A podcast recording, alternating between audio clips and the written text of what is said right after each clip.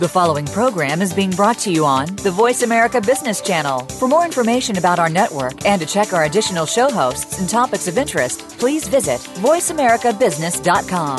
The Voice America Talk Radio Network is the worldwide leader in live Internet talk radio. Visit VoiceAmerica.com. The views and ideas expressed on the following program are strictly those of the host or guests and do not necessarily reflect the views and ideas held by the Voice America Talk Radio Network, its staff, and management.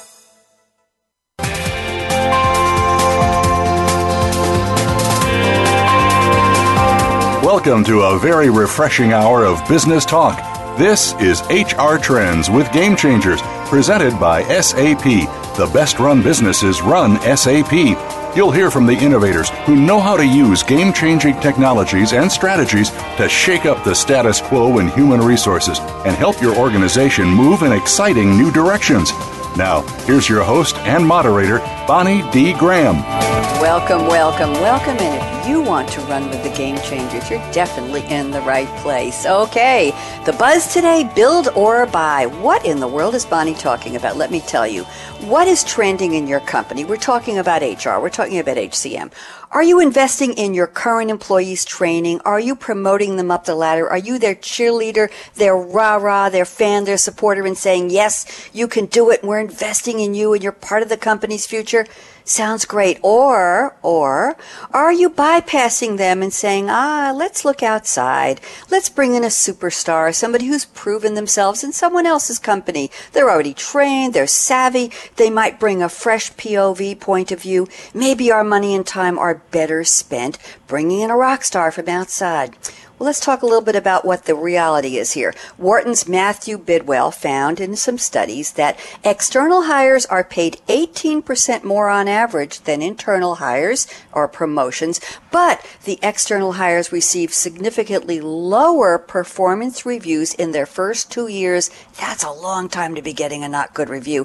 And they're more likely to get fired or laid off than your internally promoted staff. Hmm, there's a balancing act in there. And I have a quote I'd like to add to this intro. Laura L. Stegall at SAP says there's a dirty little secret in a lot of businesses. And the dirty little secret is it's not that they really want to hire externally. They just haven't taken the time to know their own internal employees well enough to promote them with confidence from within. Ooh, we have exposed a secret. So what's up with all of this? A lot of pieces to this puzzle. I have a panel of three experts, including Laura Stegall. We're going to hear from them and let's get started with our first guest. She's a returning panelist on SAP Radio. It's Dr. Katherine Jones, who is a vice president at Bersin by Deloitte. And Katherine sent me the following quote from Bill Gates. Listen up. Success is a lousy teacher. It seduces smart people into thinking they can't lose. Wow, that doesn't pull any punches. Dr. Katherine Jones, how are you?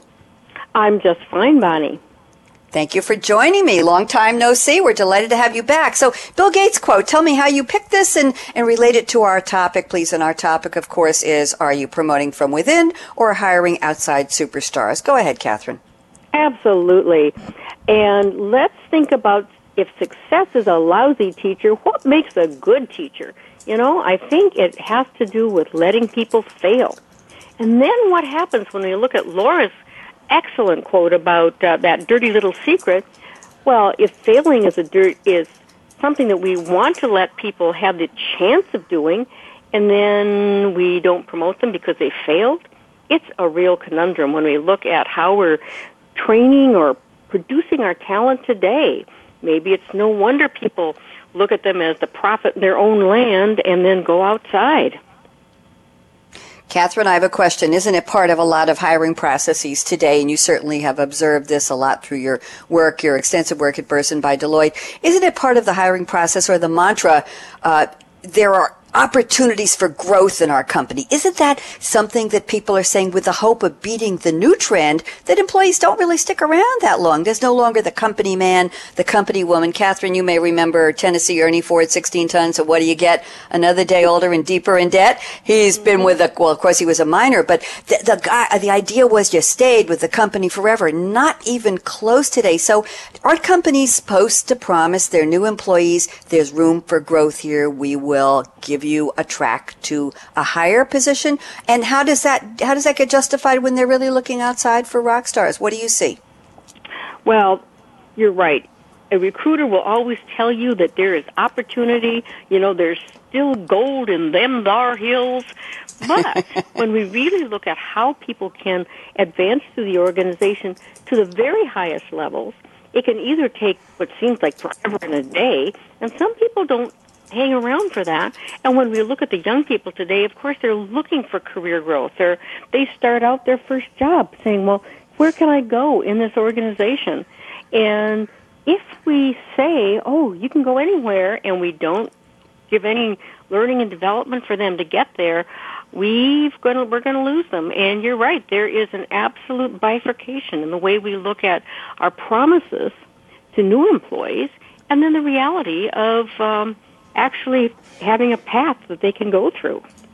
Thank you, Katherine. I wanted to get some more truth points on the table here since we're talking about secrets, and that one needs to be exposed as well. Let me bring on our second panelist, also a returning guest here on SAP Radio. It's Raluca Druta. She's the AC, HCM analyst at Tech, TEC, our friends up there. And uh, Raluca quoted Oscar Wilde from The Disciple, which is a poem in prose. And allow me to read this. I'll try to be very poetic, Raluca. The quote is, But I loved Narcissus because as he lay on my banks and looked down on me, in the mirror of his eyes, I saw ever my own beauty mirrored. Ah, I like that, Raluca. How are you today? I'm very well, thank you, Bonnie. How are you? I'm fine. Thanks for joining me. Beautiful Thank quote. You. Why don't you relate that to our topic? Promoting inside, promoting outside, hiring. What are we doing here? Sure. So uh, the quote is related to uh, uh, some of my uh, personal observations. Um, people tend to hire or promote other uh, individuals that uh, resemble them. And that happens because um, normally, maybe all of us or most of us, uh, we like to be surrounded by, by people that make us feel at ease. Um, and um, how can we achieve that if, if um, not by uh, finding these almost, uh, let's say, perfect human mirrors that um, that echo us? Um, so um, I, I, say, and I, I, I think that uh, coming out of, of uh, our comfort zones um, may take some some thought and effort, and perhaps uh, um, some education because I, I feel that perhaps through a learning process, um, we can come to understand uh, the discomfort that um, others uh, may awaken us. And uh, we may see that discomfort as a source of growth and development, um, especially if we are to build a, a working world that uh, promotes diversity. Thank you, Raluca. I, I, have a question. I want to relate yep. that to our topic and some of the points Dr. Katherine Jones already brought up. And my question is, if you hire people who are not like you, in quotes, like you, similar to you, give you a nice warm or some kind of a comfort level that there, there are similar trends, similar personality traits, similar work styles, is the company more likely to then look outside to bring in other talent that might be more like them if they didn't succeed with the batch of existing or most recent hires? Any thoughts on that before we go to Laura? Um, actually, I, I think that there is a lot within each company.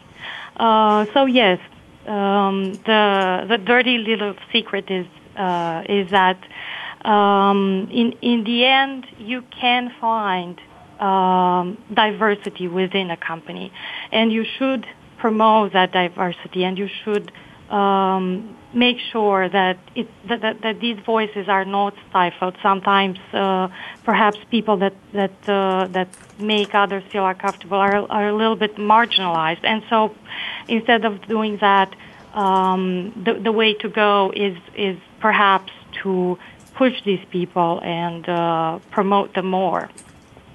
Okay, thank you very much, Raluca, and welcome back again. Glad to have you on the panel. And let's bring in Laura L. Stegall, who I quoted in the opening. That was a surprise, Laura, having you added to the monologue. Laura is a customer value consultant at SAP, and Laura sent me a real quote for our opening from David Ogden Stiers. Those of you scratching your heads, he's an American actor, director, vocal actor, musician, and he was Major Charles Emerson Winchester III on TV's MASH, as well as a lot of other TV and movie credits credits. Here's the quote We lament the speed of our society and the lack of depth and the nature of disposable information. Well, that's a lot of meat on the bones. Laura Stegall, how are you today?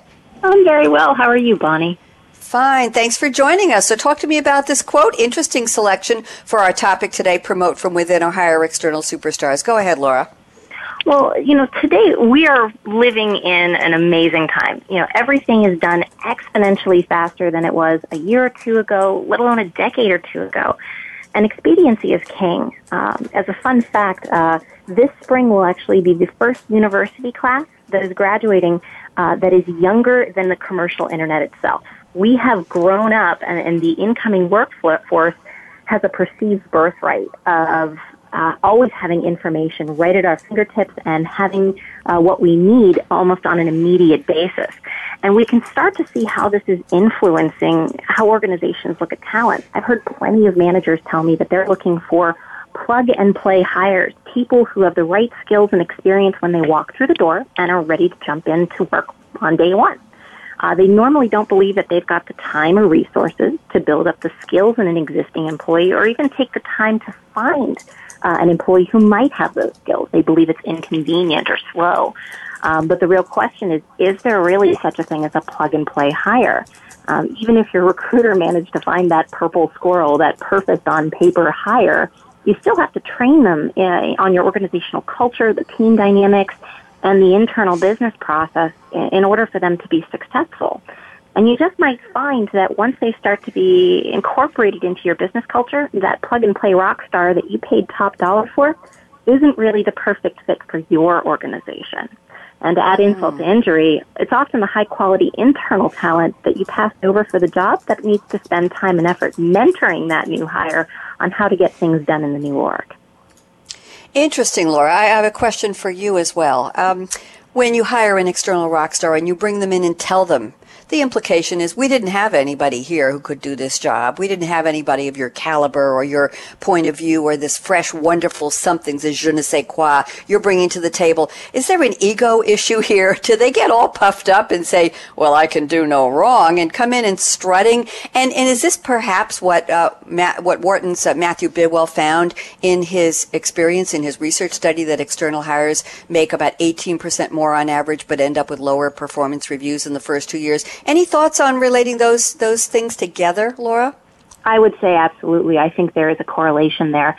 I think that if you puff up an individual, and we even see this internally mm-hmm. when we find somebody that we've uh, identified as uh, high potential, if you don't communicate that correctly and you give people a big head, they're going to think that they can't do wrong and they're going to overstep their bounds and they may do what you ask them to do, but how they accomplished it maybe not in keeping with your business practices. And that's where we start to see problems. And if we don't take the necessary steps to correct them early and put people on the right path, they're more likely than not going to leave. Interesting. We have a lot of factors at play here. I can tell we're going to have a great discussion. Ladies, I'm going to go back to Dr. Katherine Jones and ask her the question of the day on all of our Game Changers radio shows. What's in your cup today? What are you drinking or what do you wish you were drinking right after the show? And then, of course, we'll ask Raluca and Laura the same question. Katherine, what's in the cup? Uh-huh. This is my once a year treat because I actually figured out how many calories are in my favorite drink and that is the Starbucks eggnog coffee.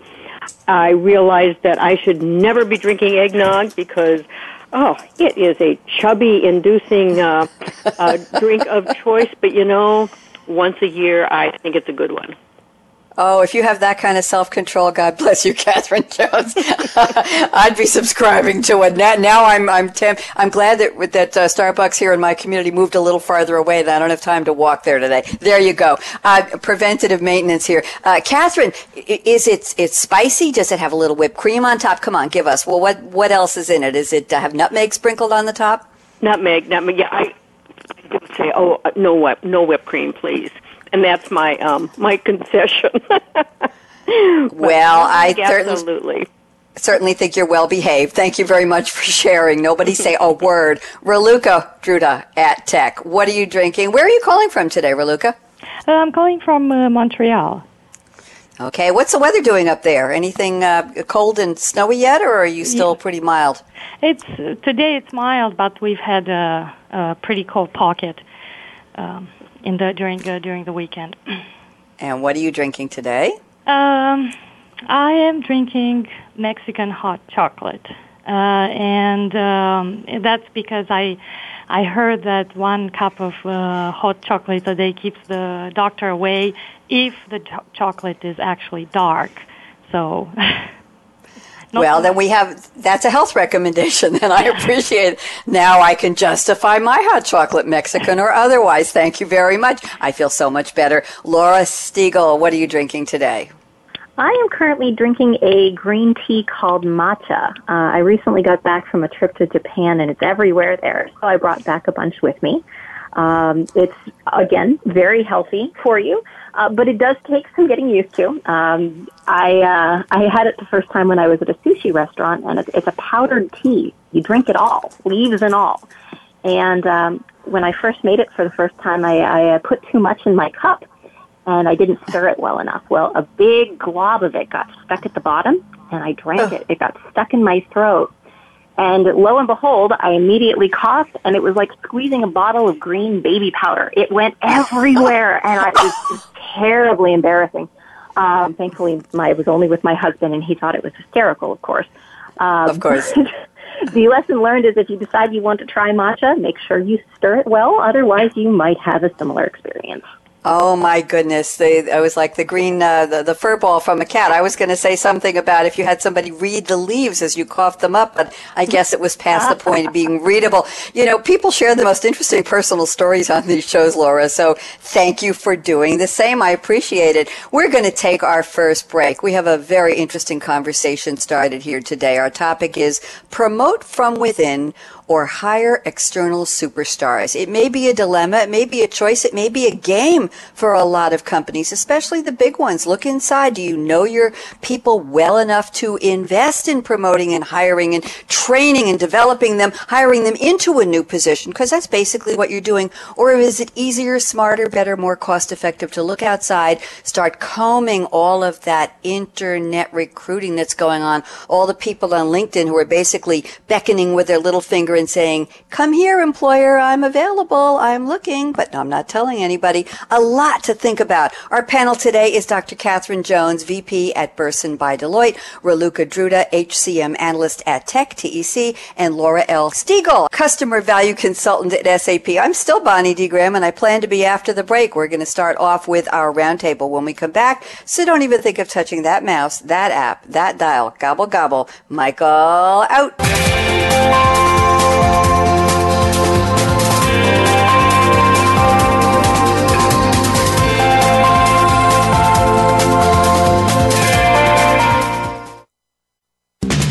We're always talking business. Talk to an expert. Call now toll free 866 472 5790. That's 866 472 5790. Voice America Business Network. With companies like yours competing aggressively for top talent today, HR tactics must be comprehensive and precise.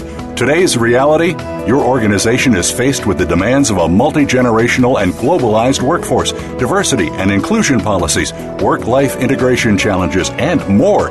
The bottom line you need to attract and retain the best fit talent to support your strategies and goals, optimize your employee engagement, and become an industry leading employer of choice. HR Trends with Game Changers is presented by SAP. Visit www.sap.com.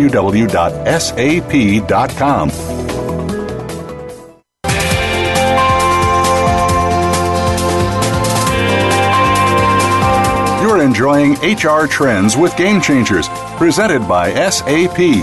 Email your comments and questions to bonnie.d.graham at sap.com. And you're invited to tweet during and after the live show at Twitter hashtag SAPRADIO. Now, let's get back to HR Trends with Game Changers. Back, and our topic is promoting from within your company or hiring external superstars. Michael, I'm hearing a lot of noise in the background. It might be the studio there. So let's get started with our roundtable. We're going to kick it off with Katherine Jones at Bersin by Deloitte.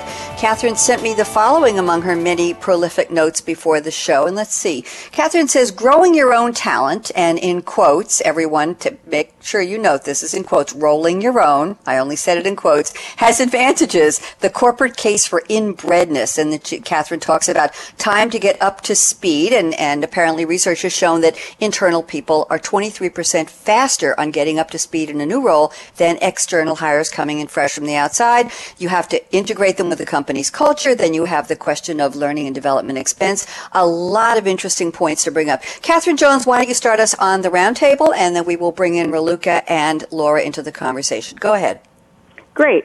So we have a really interesting dilemma here, and Bonnie just outlined some of those great points. So you want somebody up to speed, and we found out yet almost uh, 25% faster when you have an internal person in that getting up to speedness. But there's a couple issues here and uh, it may be different for different environments because I'm thinking that maybe promoting within.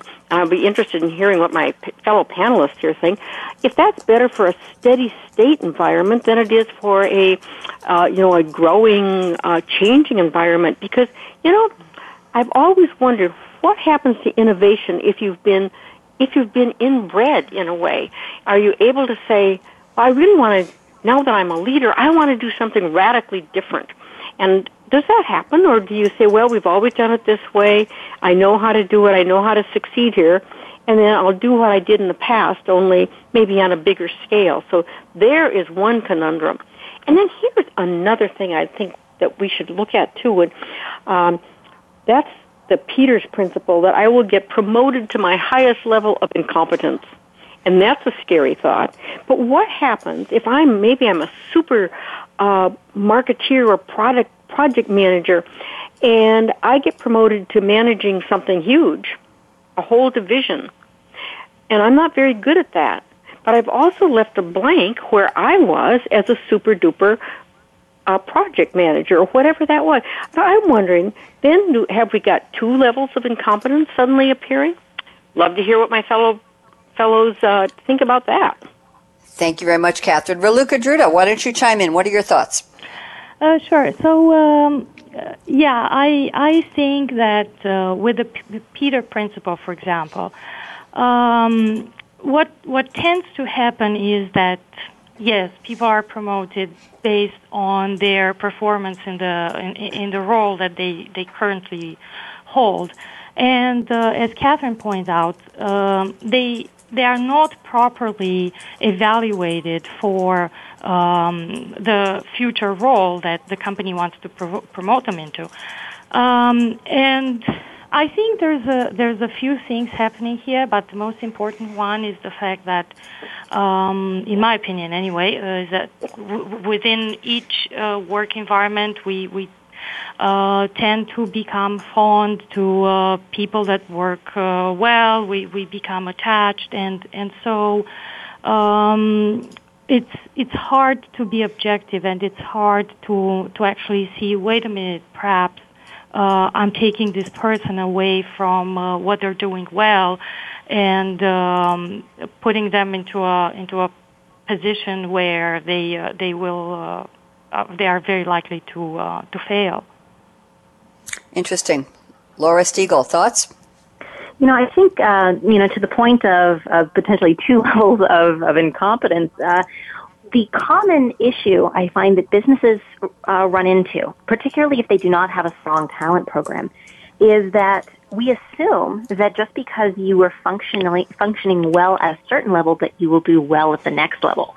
That if I have somebody who is a fantastic developer, that they'll be a great manager of developers. But the reality is the skills necessary, the competencies associated with that next level will are oftentimes very different. And so organizations will do well if they step back and really start to look at what is necessary for this role and realize the fact that just because I did well at the first level doesn't mean I'm going to do well at the second. We need to do a better job of evaluating employees before we promote them or identify them as an individual we want to begin developing for a leadership role. Likewise, for that two levels of incompetence, we need to do better jobs of ensuring we have the right talent pipeline. It's not enough just to ensure we've got people lined up and ready to go to take on our leadership positions. We need to go through the process of identifying what are our key and critical roles in the businesses and who are our key and critical talent individuals, finding those gaps so that when that person who is identified as an internal rock star is ready to move on, we have somebody who can step up and take that role on, not just perhaps one of their direct reports that they've been grooming, but somebody within the organization who has the right drive, the right skills to begin to be successful in that role. Thank you. Uh, I want to pose a question to the entire panel on this point. How long does it take to get to know someone realistically once you bring them on board?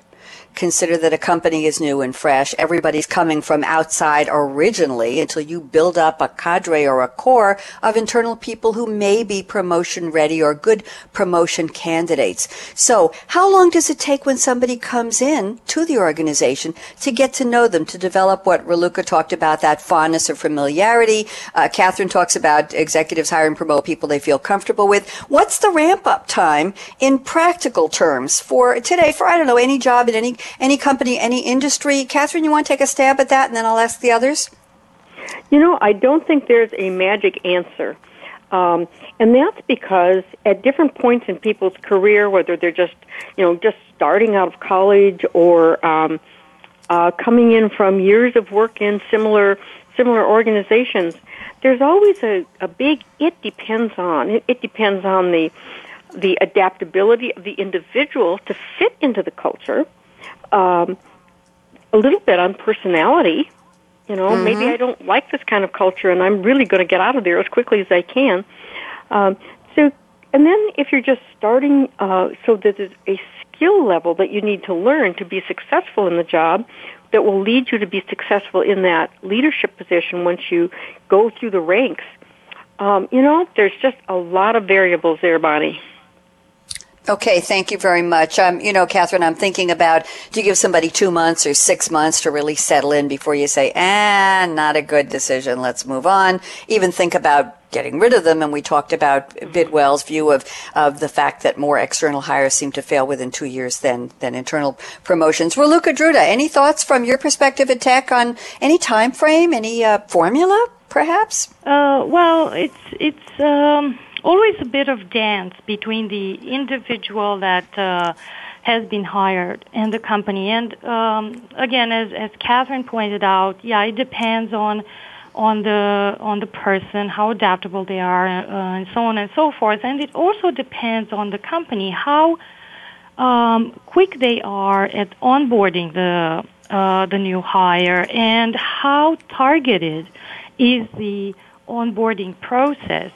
Um, and so I think that um, if if you look at, at those two things, of course you cannot come necessarily with a um, with a with a precise time span or a precise average here, but um, I I would expect that uh, if if you're talking about you know uh, laying somebody off uh, because you've just realized they're um, uh, they're not a good fit, maybe half a year to one year.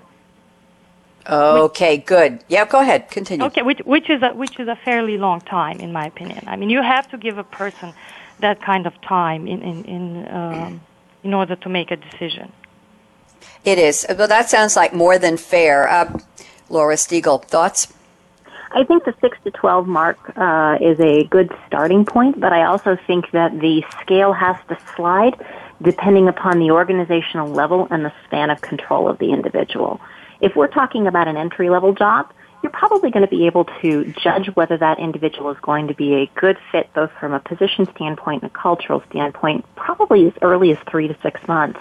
But if we start looking at a, a leader in the organization, somebody who is responsible for an entire line of business, may have multiple locations, different uh, direct reports that they need to learn to interact with, it's going to take a lot longer for them to learn the job, make the key connections within their business. And so in that case, you may be looking at a one to two year time uh, for that person to ramp up to truly start to show what they're capable of. Interesting. Wide range, obviously. I want to move in a slightly different direction, but Katherine Jones, since this was our opening thread in the in the roundtable conversation, do you have anything you want to cap off with after your two co-panelists spoke about timeframes? Any thoughts? Well, I think that I have something to offer here that I'd like us to think about too, and that is mm-hmm. an old uh, statement that I remember seeing and being quite appalled at, and that was that people hire women into jobs that they have done before. But people hire men into jobs that they think they could do, whether they've ever done them before or not.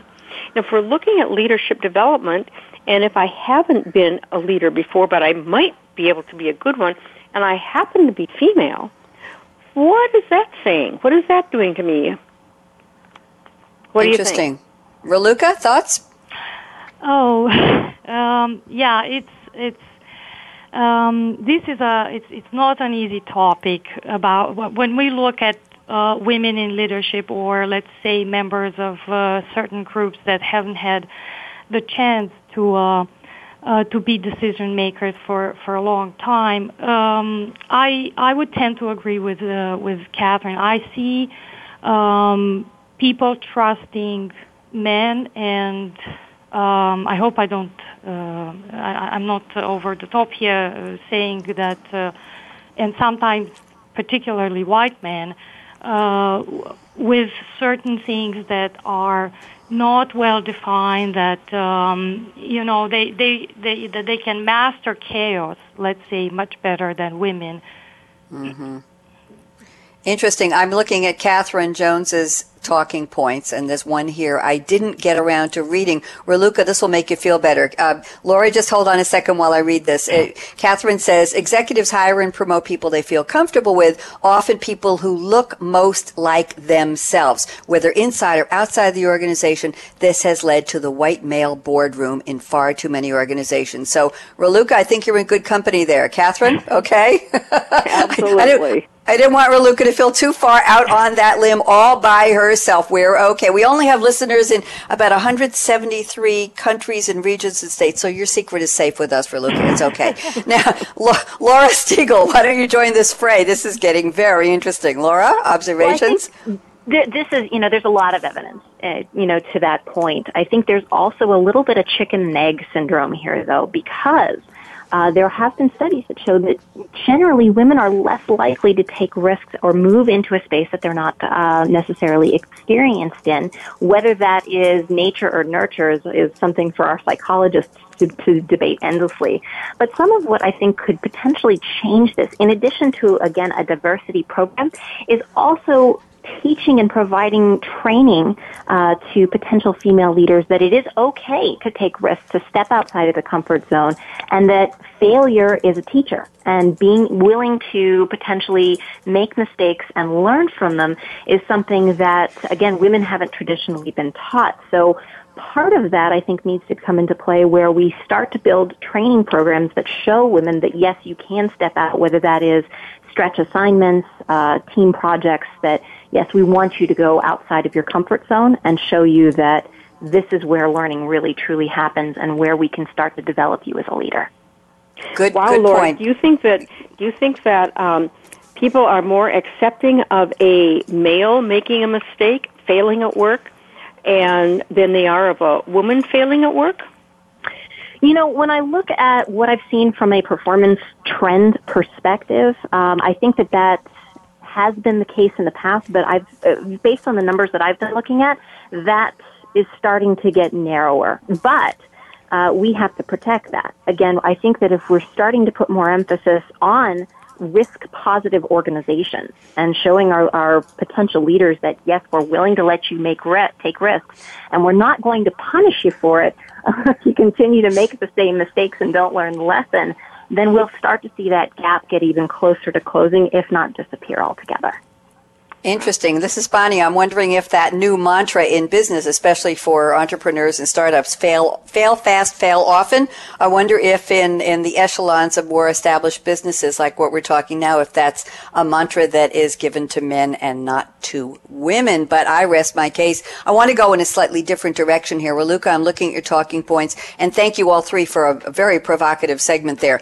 Uh, Raluca says we increasingly hear that today's economic conditions and increased automation in the workplace are forcing workers to not only jump from company to company for new opportunities, but to change careers every few years. And here's her resulting comment is with the shortening of the employee life cycle and employees switching career paths, employers are challenged by what is more doable or cheaper. Do they nurture and promote within or do they import the rock stars? So given the nature of the way the employees are looking at employment today, Raluca is saying that that climate has changed. That's a force in and of itself, not just I have money, I want to hire you. It's well, do I want to work there? What am I looking for in my career? Raluca, why don't you uh, uh, expand this, and then we will have Laura and Katherine join in. Go ahead.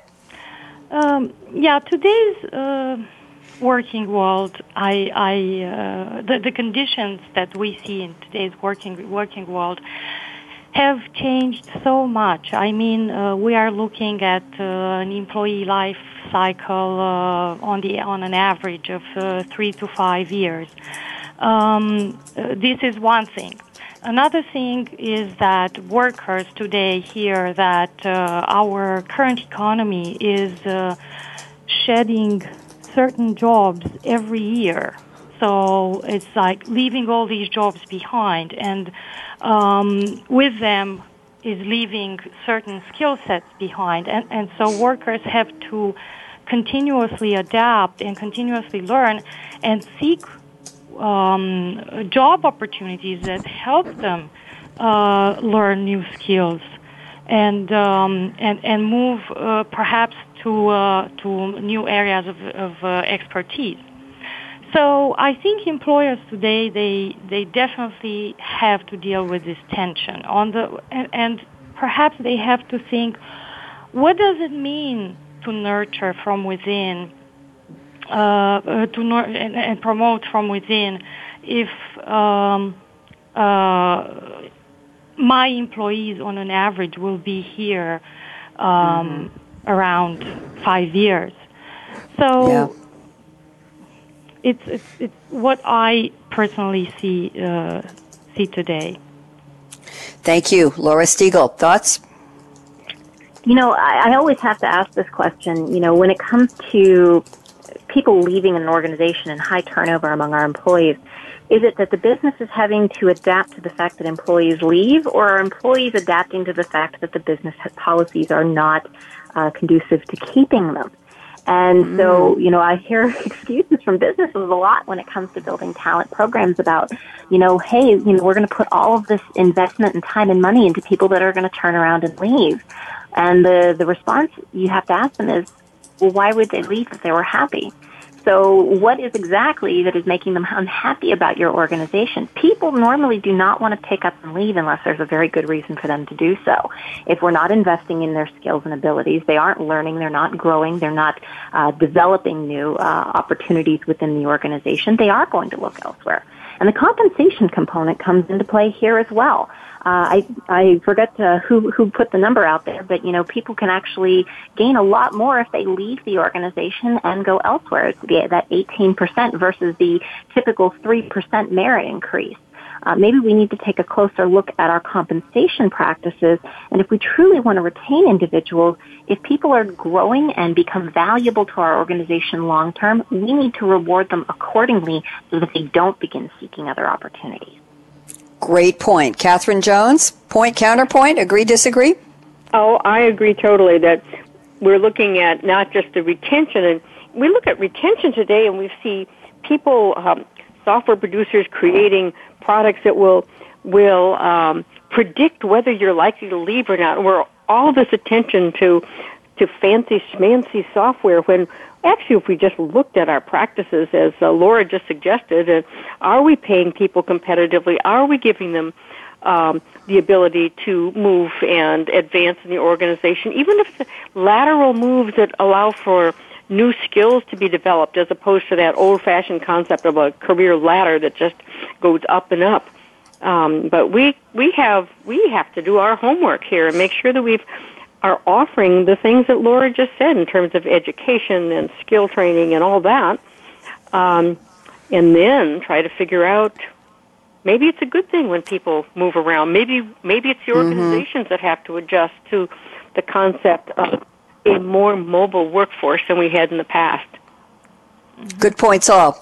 I want to move into another topic because we've got 17 minutes till the end of the show. We have a lot more to discuss. So I'm looking at the discussion statements I received before the show from Laura Stegall at SAP. I don't think we've covered the concept of generations, Gen Y, Gen X, my generation, the boomers. Yes, we're still here. We're working. We love it. And a lot of us are not going anywhere anytime soon. Yay for SAP radio. So the question is, Laura says there's a lot of talk about differences in hiring Gen Y Y versus Gen X versus baby boomers. And she adds a recurring theme is that Gen Y top talent is attracted to organizations that provide a clear career path and development opportunities within the organization. So Laura, why don't you expand this for us? Uh, how much should we be focusing this discussion on? We've done male, female, and we've done outside and inside hires, training inside, promoting, investing, nurturing versus bringing in rock stars. Now let's look at the generational factor. What do, what do you observe? Well, uh, first off, I'd like to make the argument that for our Gen Xers and our baby boomers, they'd like a, a clear career path too. They simply just haven't been as vocal about it. The mm-hmm. Gen Y uh, group is simply being much more vocal and pickier about what roles they're willing to take on and that they want to be able to see where they're going to go in three to five years. I think much of the generation really does want to invest long term with a single organization, but they want to be able to see that they're not going to be stuck doing the same job for the next five to ten years, doing without learning anything and without growing. Uh, I think for organizations that want to start attracting top talent, not just from Gen Y, but from people that are used to getting that that higher level of development, they're going to need to start spelling that out in three to five year roadmaps potentially when someone is brought in as part of the onboarding process mm-hmm. to show them that we wouldn't have hired you if we didn't consider you top talent, if we didn't consider you valued. If you perform and if you accomplish the following things that we've laid out for you, this is the path we want to put you on. But in order to be able to do that, organizations need to start defining what career paths look like. And this is something that hasn't been done very well outside of perhaps some of our executive level leadership tracks. We need to start thinking about developing career paths for thought leadership as well, for technical leadership, uh, strategic leadership.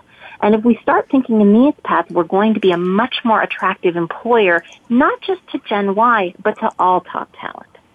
Thank you very much. Katherine Jones, thoughts?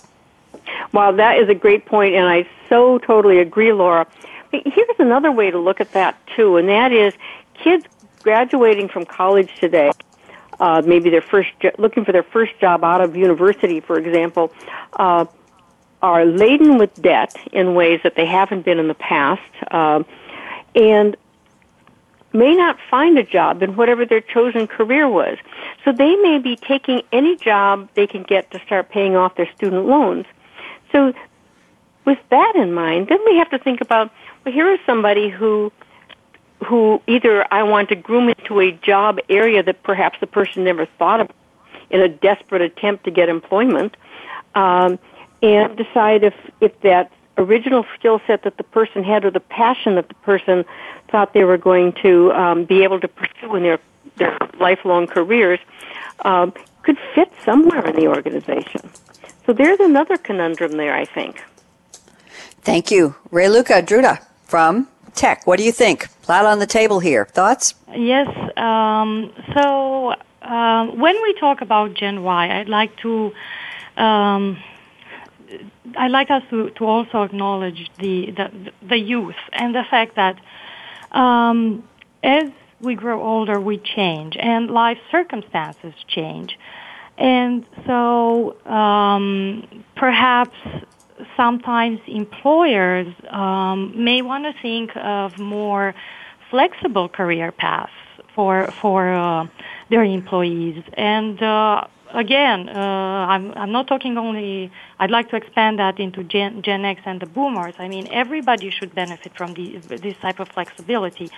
And what would be interesting, perhaps, is if um, career path envisioned um, movement from one company to another.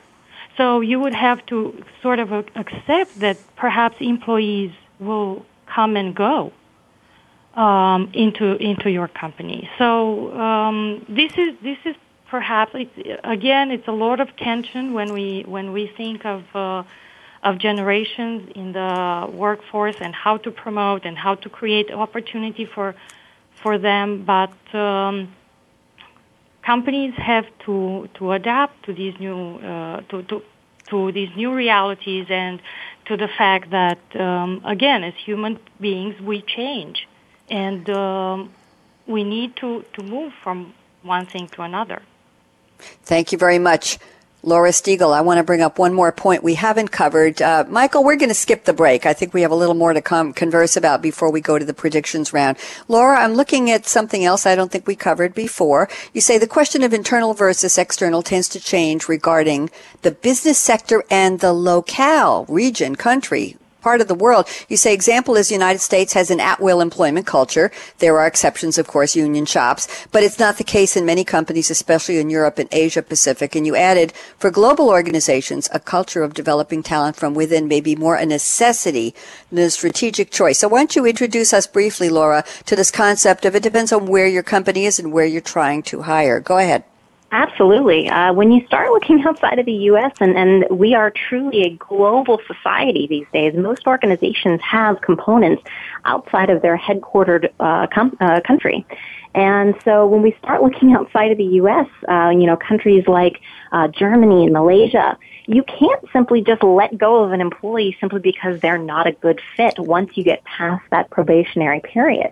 And oftentimes that probationary period, as we talked about earlier, is too short to really gain a measure of an individual's capabilities. So if you can't let go of an individual because they're not the perfect fit for the job you originally hired them for, the next step is finding another role within the organization that they will be good at and then being able to hire in the right person or find the right person internally to take on the role that they vacated.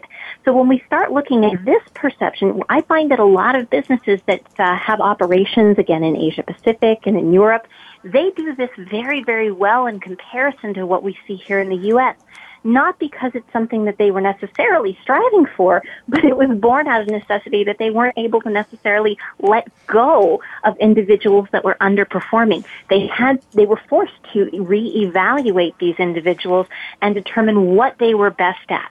And so now that culture of development is very much embedded into how they, they move their talent around. Thank you. Katherine Jones, quick thoughts on this, and then Raluca before we go to predictions. Katherine? Just a, a quick comment on that international scene. We recently did a study that looked at um, China and leadership development among the Chinese. And there, the young people, those Gen Yers, have a very, very strong expectation of two things that are a little different than that Westerners are used to. One is very rapid promotion so that both my title and my salary would change within two years. And if it, and if it isn't that fast, they'll go to another company. Mm-hmm. So we have this high mobility, and another uh, issue that has stemmed from that is then all by the time the young person is 30 years old, 33 years old, they're they may have wiggled through the organization to the top of of um, a rank, but they don't have either the expertise or the skills or management skills to be at the levels they now are. And that has caused all sorts of issues when you look at trying to recruit out of uh, some of the Asian countries for a global leader as opposed to a countrywide leader. Thank you, Katherine. Raluca, thoughts on this, please? Um, yes, I mean, um, when, when we look, again, internationally at things, um, what I find interesting is um, how we adapt locally and how we adapt to um, local go- goals when we recruit our, uh, you know, leaders, and how we adapt to the overall goals um, of of of, an, uh, of a company. Um, and so I think, yeah, it becomes um, quite the job for uh, for um, uh, HR practitioners, for talent management practitioners, to find the precise characteristics of a leader that can um, adapt very well locally and yet relate to the overall company globally. Thank you. Ladies, guess what? Time for our predictions. We've got seven minutes left till the end of the show. I'm going to be a good mommy here and divide and conquer. You each get the exact same amount, so I won't, I'll play, I'll play Solomon here. Katherine Jones, predictions. I'm going to give you 90 seconds. Why don't you start there? And if we have any extra time, we'll do a little bonus round. Katherine, if we met again in 2020 or any year you can see clearly in your crystal ball, what do you think will be different about the trend of promoting within versus the trend of hiring external rock stars? Katherine Jones, 90 seconds, go. Well, I really hope that what we'll be able to see is that we have women on boards, that we have women leaders that have either come from being promoted within or um, superstars that have been hired from industries, but just loved it. Maybe even a woman president. Who knows by then? I said 2020. Let's see what happens. We got got some big stuff coming up before then. Yes, hold, don't hold your breath. Mm-hmm. Maybe we should. Thank you very much, Raluca Druta at TEC. What do you think? I'll give you. Katherine didn't use her whole 90 seconds, so you can have a little bit more of those. Raluca, predictions? Go ahead. Well, um, as the workplace evolves and uh, perhaps morphs into um, a different thing than what we uh, what what we are accustomed to um, today. So um, will probably the notion of leader and leadership.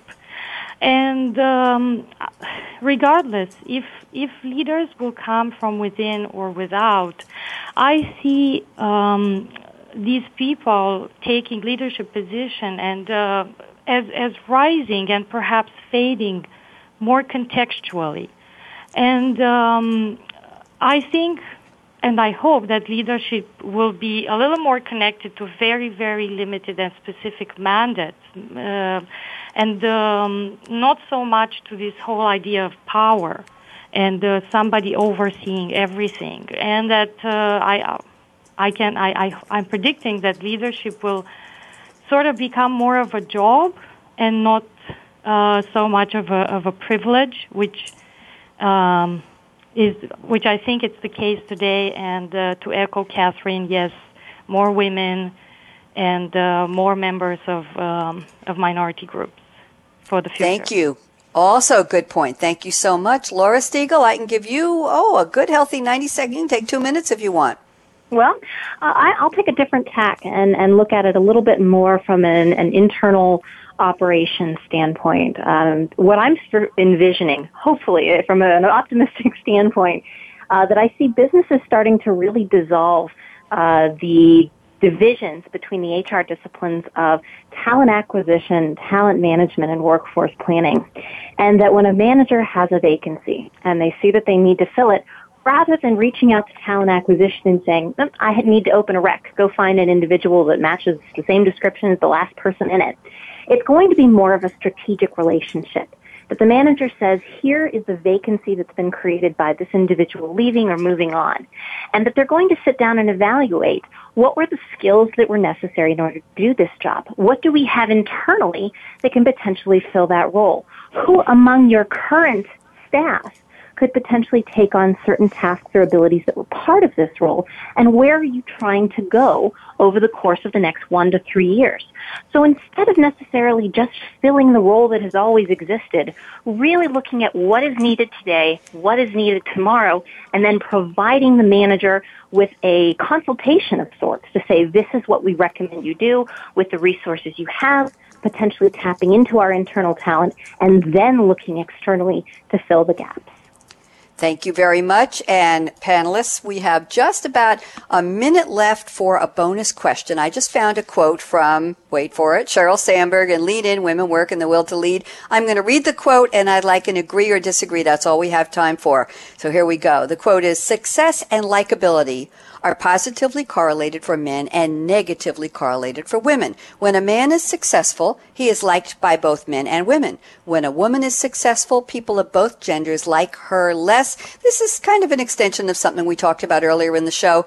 Katherine Jones, agree or disagree? Oh, I wish I could disagree, but I am afraid that that might be true. Thank you very much. Raluca Druta at TEC, what do you think? Agree or disagree? I agree. Mmm, Laura Stegall. What I do you disagree. think? Oh, tell me quick. Why do you disagree?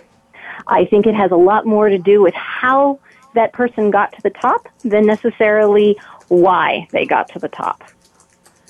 Ah, very provocative. We know we can count on you for that. Thank you very much, panel. And guess what? I want to do some shout outs here and some thank yous. Our topic today has been promote from within or hire external superstars. Wonderful panel, great thought leaders. Happy to have Dr. Katherine Jones at Bersin by Deloitte back with us. Raluca Druta from TEC back with us. And we've met a newcomer here, a rising star, Laura L. Stegall at SAP. Thank you so much and welcome, Laura. Shout outs to Sylvia Lennon and Stephen Thorne and Tech Tweets who've been tweeting their tootsies off, capturing our panel's words of wisdom, and Michael at the, and the Business Channel team at World Talk Radio. Let's see. This is a holiday week here in the U.S., so we're going to be repeating some best of shows for Coffee Break with Game Changers on Wednesday, and for the in, in, Internet of Things on Wednesday afternoon and Thursday. If you have nothing else to do on Thanksgiving Day, I think we have a best of also for innovating innovation with Game Changers. There you go. Uh, we'll be back next week with the final episode of season three of this series, HR Trends with Game Changers. Wonderful show.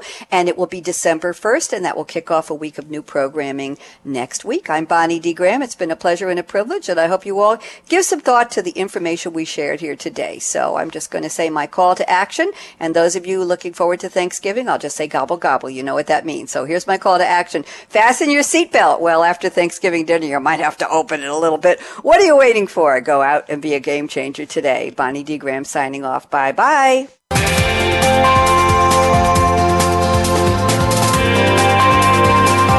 Thanks again for tuning in to HR Trends with Game Changers, presented by SAP. The best run businesses run SAP. To keep the conversation going, tweet your questions and comments to Twitter, hashtag SAPRADIO. Please join host Bonnie D. Graham again next Monday at 10 a.m. Pacific Time, 1 p.m. Eastern Time on the Business Channel. We wish you a positively game changing week.